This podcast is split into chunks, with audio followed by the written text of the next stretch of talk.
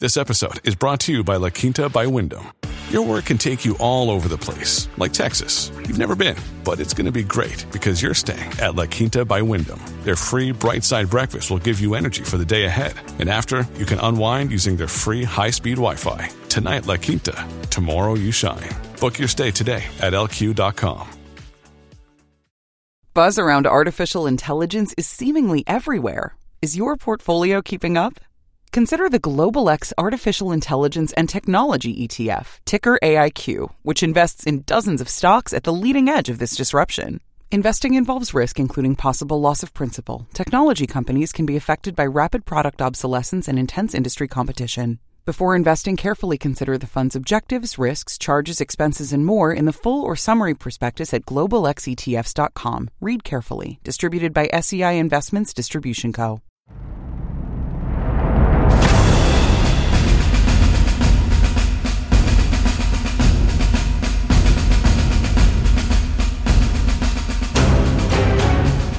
Hello and welcome to Battleground Ukraine with me, Patrick Bishop, and Saul David. Well, this week we've seen more manoeuvring as Russia prepares to defend the territory it holds in eastern Ukraine against Ukraine's expected counteroffensive. Now, that involves sackings and promotions at the top, and an announcement that T 14 Armata tanks, the most sophisticated they've got, are being sent to the battlefield. There's also been an assessment from the Ukrainian side that the Russians have given up hope of taking any more territory and, apart from continuing their operations around Bakhmut, are now thoroughly on the defensive. That would seem to be borne out by British intelligence reports that Russian casualties have declined by a third in the last month. Yeah, now this is mostly coming from uh, Major General Kirilo Budanov, the head of the intelligence directorate at the Ukrainian Ministry of Defense. And he said uh, Putin's forces have completely switched to positional defense everywhere. The only places on the front line, he says, where they're making attempts are in the in Bakhmut and Avdiivka, attacking from the north, and there's localized fighting in uh, the town of Marinka. But uh, he says that they haven't changed their tactics; they're just doing what they're trying to do in Bakhmut, which is to wipe the settlements off the face of the earth. That's where they, they're doing their way of doing things. Now, Budanov did reference the Ukrainian upcoming counterattack. He didn't give any details. Uh, that's hardly surprising. But he did say it would be a landmark battle in Ukraine's history. Well, that's setting the bar quite high. Well, Saul, I think we've done quite enough speculation on that front. So let's just wait and see how they no no further kind of speculations about when, where, and how it might come. No, I mean there are even the odd hints, Patrick, that actually it's already begun with these uh, the, this sort of counter battery fire on the eastern bank of the Dnipro. But but anyway, we'll, we'll update next week as we see how that turns out. Um, Budanov, uh, you mentioned, he did go on to do a bit of speculation of his own about saying that Putin and his military must be facing a lot of pressure at home as heavy losses fail to stack up to any major gains in what was originally presented, as we all know, and is still being presented uh, as a special military operation that implies short termism. I quote now, against the backdrop of the lack of success elsewhere, they face the problem that even their deceived society needs to see something, some kind of victory. Yeah, deceived is a good word, isn't it, for the way that uh, the Russian state propaganda works. So we've already seen some optics from the Russian side trying to create some positive propaganda. And that's um, this announcement about the, they're sending T 14 Armata tanks uh, rolling towards the battlefield as we, as we speak, which they claim are more than a match for the Challengers, Leopards, and Leclercs that have been sent by Britain, Germany, Poland, and France. Now, these um, armatas have been around for a while, as their designation would suggest. They went into production in 2015. They claim to have all sorts of refinements. Uh, it's meant to be the first invisible tank because it's supposedly undetectable uh, by radar emissions, etc., on the battlefield. It's also um, much better protection for the crew than on the old kit. There's no one actually inside the turret, and they actually, the crew sit in an isolated armored capsule uh, in the front of the hull, which would be good news for the men inside. But this begs the obvious question, doesn't it, Saul? If, if they're so great, uh, why haven't they used them before? Well, they sound good in theory, don't they? Uh, but uh, that might really be all there is to it. Uh, talk. They were meant to be part of Putin's big $250 billion military upgrade. program, but the Armata has been 11 years in development and the whole program for building them has been dogged with delays, reduction in planned fleet size, and reports of manufacturing problems. Apparently, one even broke down during a parade in Moscow. It's also larger and heavier than other Russian tanks, which could pose logistical problems. And there don't seem to be many of them, tens rather than hundreds. So the question is, can they take on Western MBTs? Uh, my opinion, Patrick, I very much doubt it.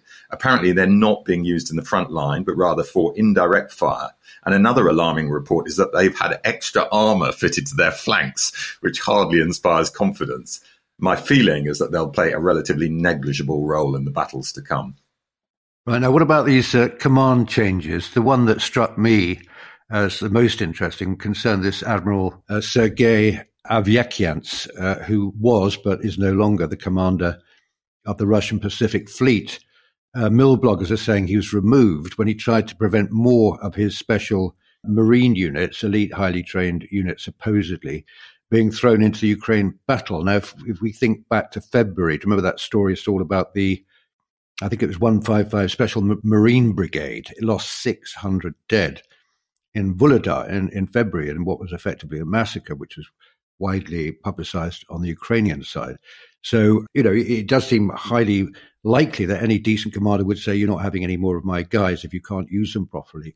But the official line, of course, is that he's going into honorable retirement after, you know, some lifetime of good service. I don't know which to believe. I'd like to believe it's the former. Yeah, um, he's not the only casualty of the Vuhledar battle, actually, Patrick. Um, another big name is Colonel General Rustam Muradov. I mean, we mentioned it before, but we've now had absolute confirmation from the Kremlin that he's been uh, sacked as commander of the Eastern Military District. Why he was sacked has come from a mill blogger uh, linking it to the disastrous offensive around Vuhledar.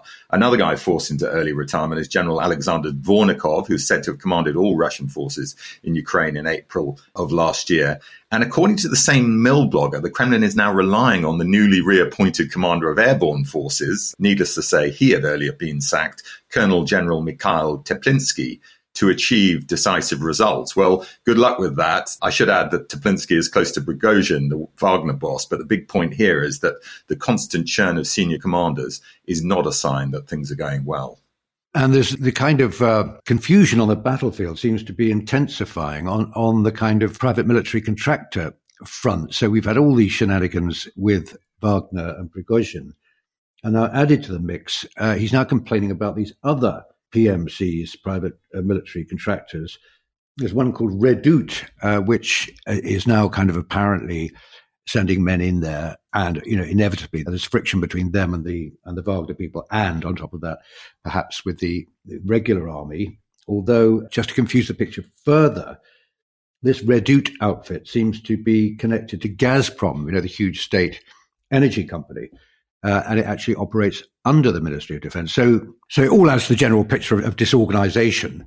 But uh, having said that, I don't want to get over optimistic about what's going to happen next. But it would seem to me that it's less necessary to have, you know, a uh, smoothly running battle machine when you're in defense and when you're actually on the offensive. So maybe they can ride this out. Well, uh, a bit optimistic in my view. I mean, I think the first important point to make about the disarray uh, among the Russian senior commanders and this constant churn is that it's not happening uh, in the Ukrainian army. Um, we've actually got a question on the identity of, you know, some of the key players, uh, which we'll come on to. So I won't, I won't repeat that now, but it is interesting that most of the senior people have been in position from before uh, the war started. And, you know, generally speaking, Patrick, if we go back to the Second World War, when things aren't going well, there's a constant churn. We've mentioned that before in the desert. Also, Hitler's commanders started to be sacked when things weren't going so well on the Eastern Front.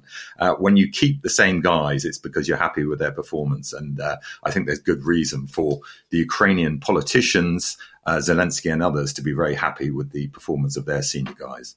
On that point, we know more about the Russian commanders than we do about the Ukrainian ones, don't we? Which is quite an extraordinary state of affairs. For example, how many people could actually name the head of the uh, Ukrainian armed forces? It is, in fact, Valery Zaluzhny, who's very kind of uh, camera shy. He gives the odd interview, but uh, he's very self effacing.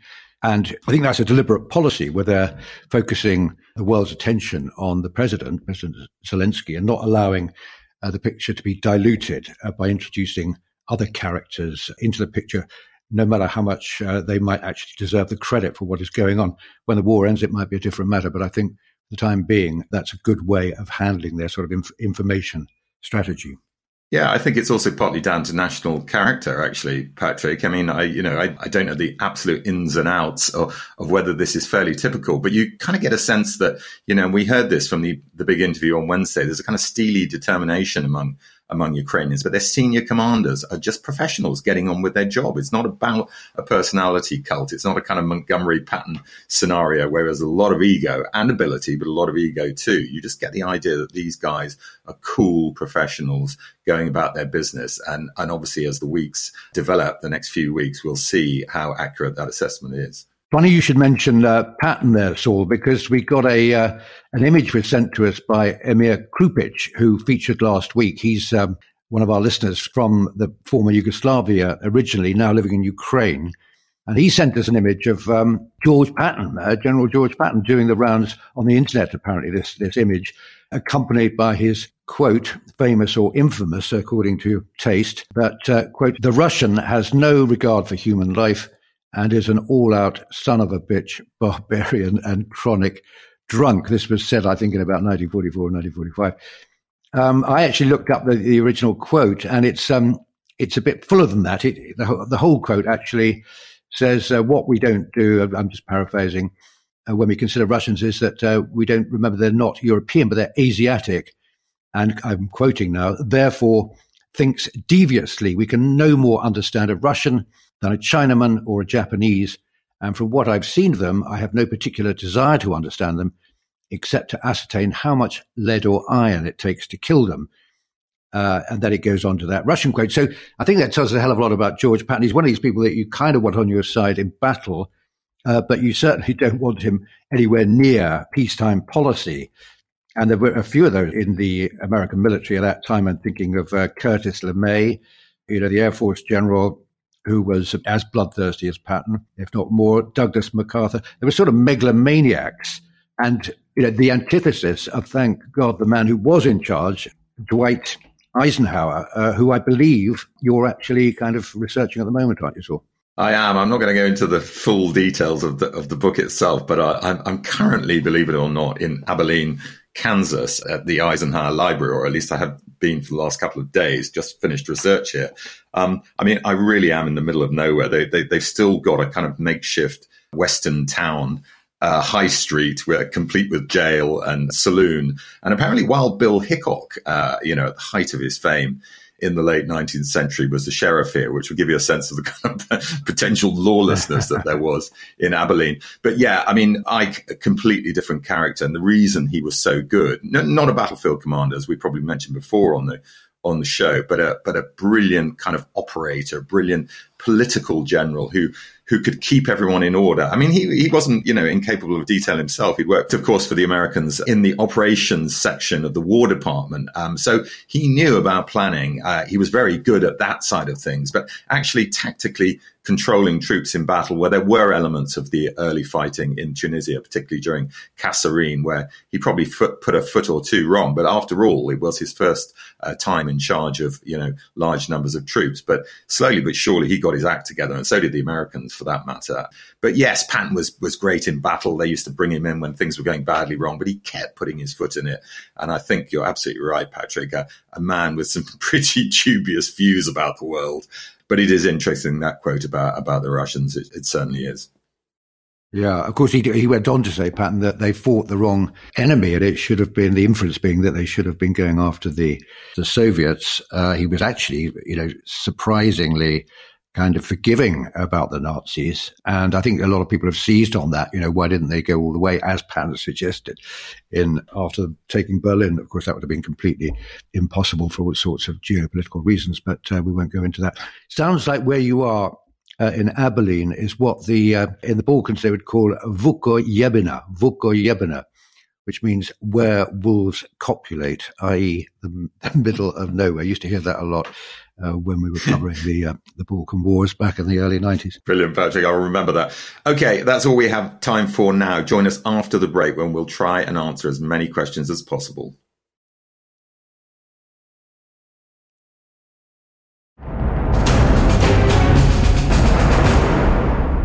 Welcome back. Uh, we're now going to go through some of your questions. Some really interesting topics been thrown up this week.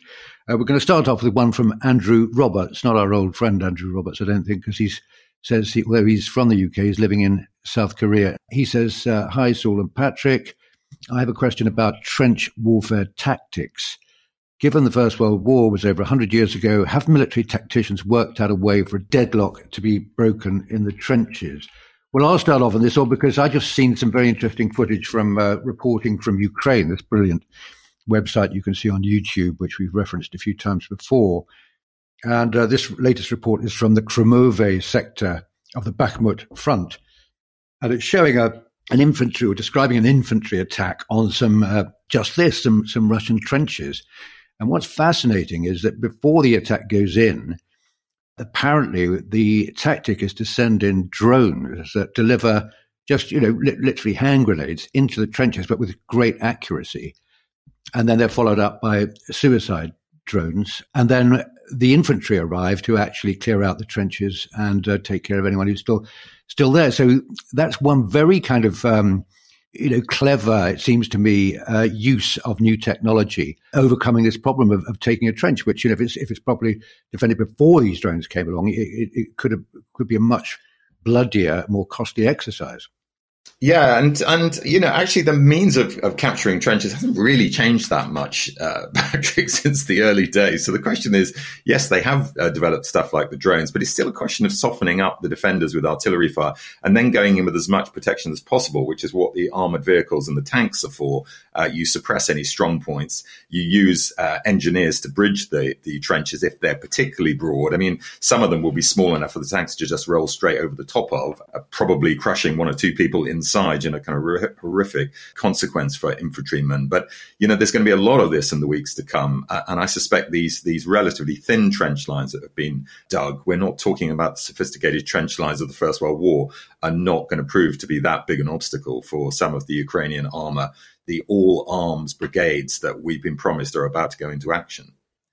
Okay, we've got a, a, nice question from Denmark. That's Martin Anderson. He asks, in the war, we've seen plenty of urban fighting, latest in the ongoing Battle of Bakhmut. But with the Ukrainian offensive coming out, what are the chances that their offensive is going to center around cities? It seems costly for Ukraine to be fighting in such places. And is that likely? He's really asking. Well, I think there's a quick answer to that. And no, it's not likely. I mean, the interesting thing about the, the urban fighting is that the uh, Russians seem determined to take cities as a kind of symbolic value. But in, in terms of strategy, they don't have a lot of use. What you really want to do is bypass cities and, you know, then they come under siege and you starve them out, but you don't actually reduce them to rubble and you don't assault them. So I suspect what the uh, Ukrainians are going to be doing in the weeks to come is by looking for the thin crust, looking for the weak positions, and they're not going to be in the cities. So they will bypass a lot of these cities, uh, or at least get to the cities and seal them off. That seems to be the most likely scenario. Yeah, we said we weren't going to uh, speculate, but we can't stop ourselves, can we? Now, I'm just going to uh, read this out from David Gale from Woking in the UK. And he's going back to um, something we mentioned a little while ago about the fact that the UK is sending Sea King helicopters to Ukraine. And we were both talking about it. And uh, we were stumped trying to think of an aircraft that was still in service after that length of time. I mean, the Sea Kings go back at least I mean, probably 50 years. And he, David says, I'm sure I'm not the only person who's contacted you to mention the B 52 Strato Fortress. The last one was produced in 1962. This is his giant American bomber. The last one was produced all those years ago. What's that? You know, we're coming up to uh, 60 years. 61 years ago. But with endless upgrades, he says, to its power plants and avionics, the B 52 is set to remain in service into the 2050s, a hundred years after it first flew. Well, that's that's great for letting reminding us. Well, I didn't know that, so um, well, I'd forgotten. So yeah, thanks very much for pointing that out, David. Okay, we've got a question here from John. Um, it's about prisoners of war. Do non-state combatants, i.e., Wagner, um, etc., enjoy the same protection under the Geneva Convention as regular troops? And if not, how could this be exploited by Ukraine? I'm not quite sure what he means by exploited in terms of can, can they get away with treating them worse? I mean, generally speaking, we've made the point, Patrick, that Ukraine is treating its prisoners of war well. But do you know where, where mercenaries come into the equation in a legal sense? Well, I think there's a you know there's something called the uh, law of armed conflict, and that says that if you uh, you don't have to be a state soldier, if you like, to qualify for for the rules uh, concerning prisoners as stated by the 19, well the 1949 Geneva Convention, I think is the relevant one. But to do that, so there are these criteria which allow for a fighting force which isn't a state force to uh, be properly treated. But for that, that fighting force has to fulfill certain criteria, uh, which means that it basically operates in a reasonably civilized way insofar as that is possible in war. And I would argue that that uh, Wagner very definitely don't fall uh, within those criteria. But having said that, I haven't heard anything from Ukraine that they're not being accorded the same status when captured as a regular army Russian soldier would. Okay, another interesting one from Joseph K. This is not uh, so much a question as a, as a kind of response to earlier comments we've made. He's a political economist, um, and he's interested in the magnitude of Western economic and military support for Ukraine, which has been and remains vital uh, for its survival against Russian aggression. Yeah, we agree with that. He says that on the podcast, it's often portrayed as the West as providing massive support. Uh, and there's a serious risk of it declining. That's Absolutely true. We have made that point many times in Joseph's view, he's not sure that's correct. As one economic historian, Adam Tooze, notes, Western support for Ukraine is very modest in a historical context. Only one country in the Western alliance is spending more than 1% of GDP on bilateral commitments, and that's Estonia, while uh, the US spends a lower percentage of its GDP on this war than it did in the war in Afghanistan. So Joseph's broader point here is actually the West should be doing a lot more. We shouldn't be worrying about a decline. We should be encouraging it to spend more of its cash. He goes on to say Germany is only spending a third of what it spent as a percentage of GDP towards the 1991 Gulf War this would have substantial impacts on the conflict if it were realized uh, and, and the money was up. So this is really a call from Joseph to increase the spending because there are historical reasons why it could be a lot higher. Thanks so much for that, Joseph. That's a, a, a really interesting insight. Yeah, no, absolutely. I completely agree with that. Got one here from Joe Hutchinson, who's a Brit living in the Netherlands. And he describes a conversation he had with a friend of his from Brazil who he thought echoed the views of quite a lot of people in the southern hemisphere, I would say. And that is that while there is sympathy for Ukraine, there's also a great deal of hostility towards the United States. So the fact that the United States is so forcefully on the Ukrainian side is almost a reason, I'm extrapolating a bit from here what he's saying, um, a reason for being uh, sort of dubious and half-hearted in, in seeing it in the very sort of, well, I won't say black and white, but certainly very much right on one side and wrong on the other that we tend to uh, view it from. And so he's really saying, with our eyes on the war in Ukraine and our support for the US's role, do you think it's easy for us as Westerners to lose sight of the damage that's been done by American interventionism over the years and its impact on today's geopolitical climate? Well, I, I, I do sympathize with the the view that your friend is expressing, having seen, you know, up close the, the effects of American intervention in the second Gulf War and in Afghanistan. They certainly didn't leave Iraq or Afghanistan better than they found it, which surely is the point of any intervention. Um, I think it was in the case of Afghanistan, the whole point of the operation was uh, misplaced to start off with. They could have very easily contained the Taliban uh, as indeed uh, happened with, with the first Gulf War, where the George Bush Sr. took the very sensible decision that the best policy was to contain uh, what was going on in there, to put uh, Saddam Hussein back in his books, if you like, and to leave the Iraqis to sort out their future by themselves. The second Gulf War was absolutely disastrous, apart from the military success, very brief moment of, uh, of satisfaction there for the Americans and everything that came after, not just for them, but for, mostly for the people of Iraq.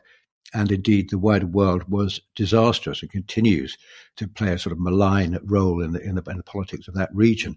So, yeah, um, I mean, I think that you probably agree with me, Saul, but don't do so if you don't.